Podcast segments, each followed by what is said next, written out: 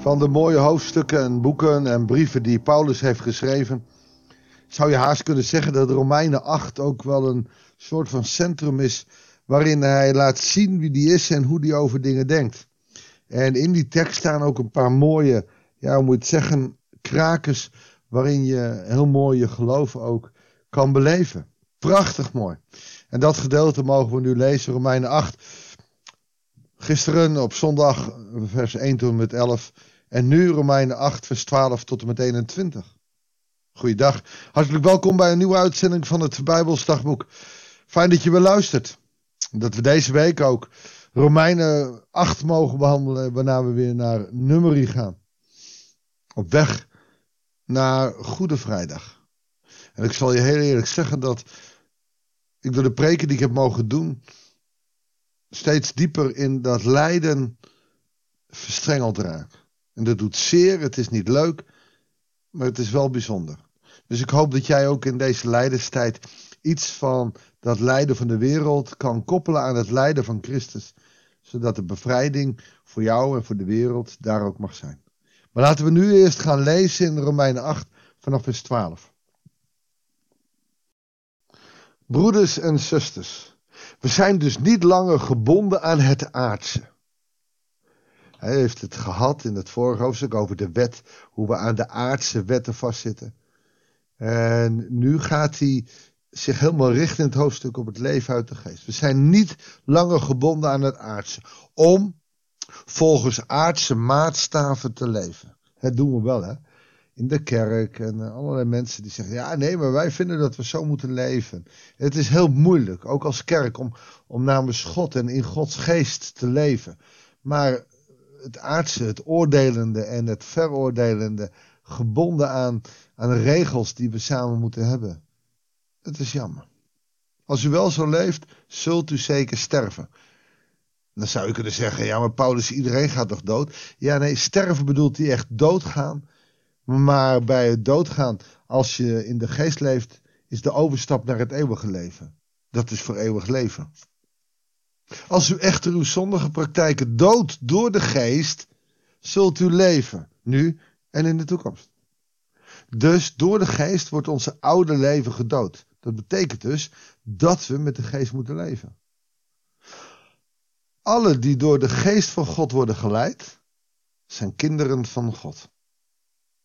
Dus als je je door Gods geest laat leiden, niet door het verleden, niet door de theologie, niet door de dogma's, niet door de geloofsbelijnissen. Die zijn allemaal mooi, die zijn allemaal belangrijk, maar uiteindelijk gaat het erom dat je je door de geest laat leiden. Dan ben je een kind van God. En dan kan je het nog met elkaar oneens zijn, hè?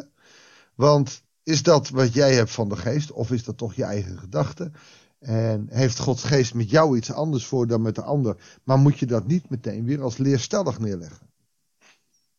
U hebt de geest niet ontvangen om opnieuw als slaven in angst te leven. U hebt de geest ontvangen om Gods kinderen genoemd te worden. Door hem roepen wij God aan met Abba Vader.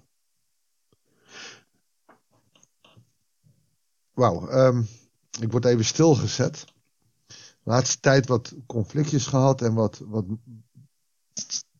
moeite met mensen. Uh, en ik heb mezelf dat aangetrokken.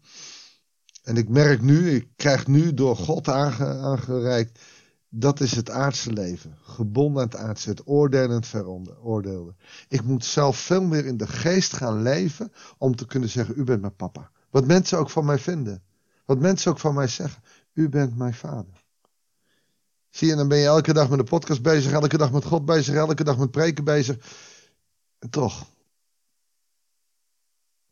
We moeten veel meer leven in de kracht van de geest. En onze God en Vader gewoon papa noemen. De geest zelf verzekert onze geest dat wij Gods kinderen zijn. En dat is ook zoiets mooi. Wij hoeven onszelf niet te overtuigen, dat doet de geest. Dat betekent dus dat we in die geest moeten leven. Ik kan tegen iemand zeggen, ah je bent een geweldig iemand. Jij bent Gods geliefde kind. En sommigen worden daar ook warm van. Maar er zijn ook heel veel mensen bij die zeggen, zeg jij. Jij vindt iedereen leuk, jij vindt alles mooi. Als je dus God niet aanneemt in je leven, als je de geest niet toelaat, dan zul je ook niet kunnen ontdekken dat jij Gods kind bent. De geest zelf verzekert onze geest dat wij Gods kinderen zijn. Het is Gods geest die in ons woont. En als we zijn kinderen zijn, zijn we ook zijn erfgenamen. Erfgenamen van God, samen met Christus. Want wij delen in zijn lijden, om ook met hem te kunnen delen in Gods luister. En dat eerste, dat delen in het lijden, zeker in deze lijdenstijd, is iets wat ik je aanraad. Niet om nou depressief te worden, maar het lijden van deze wereld te koppelen aan het lijden, koppelen aan het lijden van Christus. Christus is niet alleen gestorven voor onze zonde. Christus is gestorven om het lijden en het verdriet, de pijn en de moeite van de mens op zich te nemen. Dan kunnen wij wel zeggen, nou dat heeft Jezus mooi gedaan, hoeven wij het niet te doen. Maar als we iets van zijn lijden en zijn sterven willen snappen, zou je eens een keer niet naar het kruis moeten gaan, maar zou je het journaal aan moeten zetten. Hebben ze in Turkije en Syrië net die aardbeving gehad, hebben ze er nu watersoverstromingen, watersnood. De oorlog in de Oekraïne duurt al meer dan een jaar. Ethiopië is weer hongersnood. Christenen worden nog steeds vervolgd. In Noord-Egypte, in India, in Noord-Korea, in China. Zoveel landen waar we weten dat christenen gevangen gezet worden. Er is een oorlog al 30 of 40 jaar in Centraal-Afrika. We horen nooit van het land, want ze hebben geen diamantmijnen. Ze hebben geen gas, ze hebben geen olie. En al, al zoveel jaren is er oorlog en zoveel doden. Jezus is gestorven voor al dat. En tel daar nou eens op het lijden wat jij hebt. De trauma's die je hebt opgelopen. En met die trauma's mag je bij hem aankloppen. Ik ben ervan overtuigd dat het lijden van deze tijd in geen verhouding staat tot de luister die ons in de toekomst zal worden geopenbaard. Oftewel, je moet goed weten, nu heb je lijden. Nu heb je pijn, je hebt verdriet, je hebt rottigheid. Maar straks zal het omdraaien. En het lijden is niet te vergelijken met de vreugde die je straks hebt in de toekomst. Het is niet zo zeggen, als je, oh, oh, straks heb je het goed. Nee, denk er eens over na. Want de schepping ziet er rijkhalsend naar uit. Dat de luister van Gods kinderen openbaar wordt. Maranathe, we willen dat hij komt. Want de schepping is ten prooi aan zinloosheid, niet uit eigen wil, maar door hem die haar daaraan heeft onderworpen. Maar er is hoop. Oh, hoe zit dat dan? Heeft God ons daar aan onderworpen? Ja, natuurlijk. Hij is schepper van hemel en aarde. Wij hebben hem in de steek gelaten. Hij laat ons los. Hij geeft ons niet meer een straf. Hij neemt die straf op zich. Wij laten hem los. Dan laat hij ons los. En geeft hij ons over aan de zinloosheid. Dat is wat ik om me heen merk. Aan mensen die niet meer het perspectief hebben in Christus, maar in een vakantie. En ik heb het er vaker over. Maar, zegt Paulus, er is hoop omdat ook de schepping zelf zal worden bevrijd uit de slavernij van de vergankelijkheid en zal delen in de vrijheid en luisteren die Gods kinderen geschonken wordt. De schepping, maar ook de schepselen zullen delen in het luisteren. Wij hebben het niet verdiend. Het is pure genade dat wij mogen ontvangen van God. Dat Hij ons redt, is niet om zijn hachje of ons hachje te redden, maar is om Hem te verheerlijken.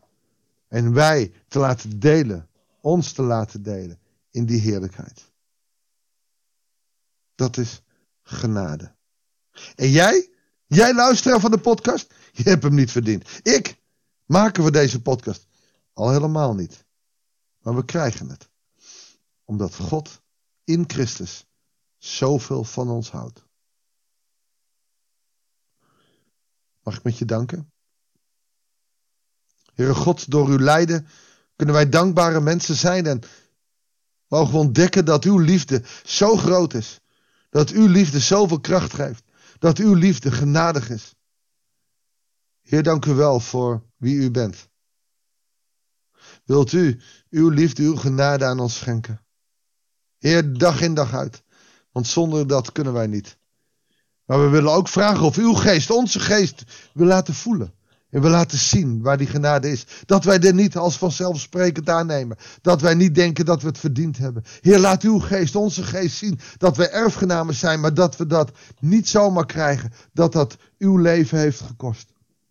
Heer, leer ons door uw geest dat onze geest afhankelijk mag zijn van wie u bent. Dat bidden wij u in de naam van ons Heer Jezus Christus. Amen. Dankjewel voor het luisteren. Ik wens je een goede week, een goede dag. God zegen. En graag tot de volgende uitzending van het Bijbels Dagboek.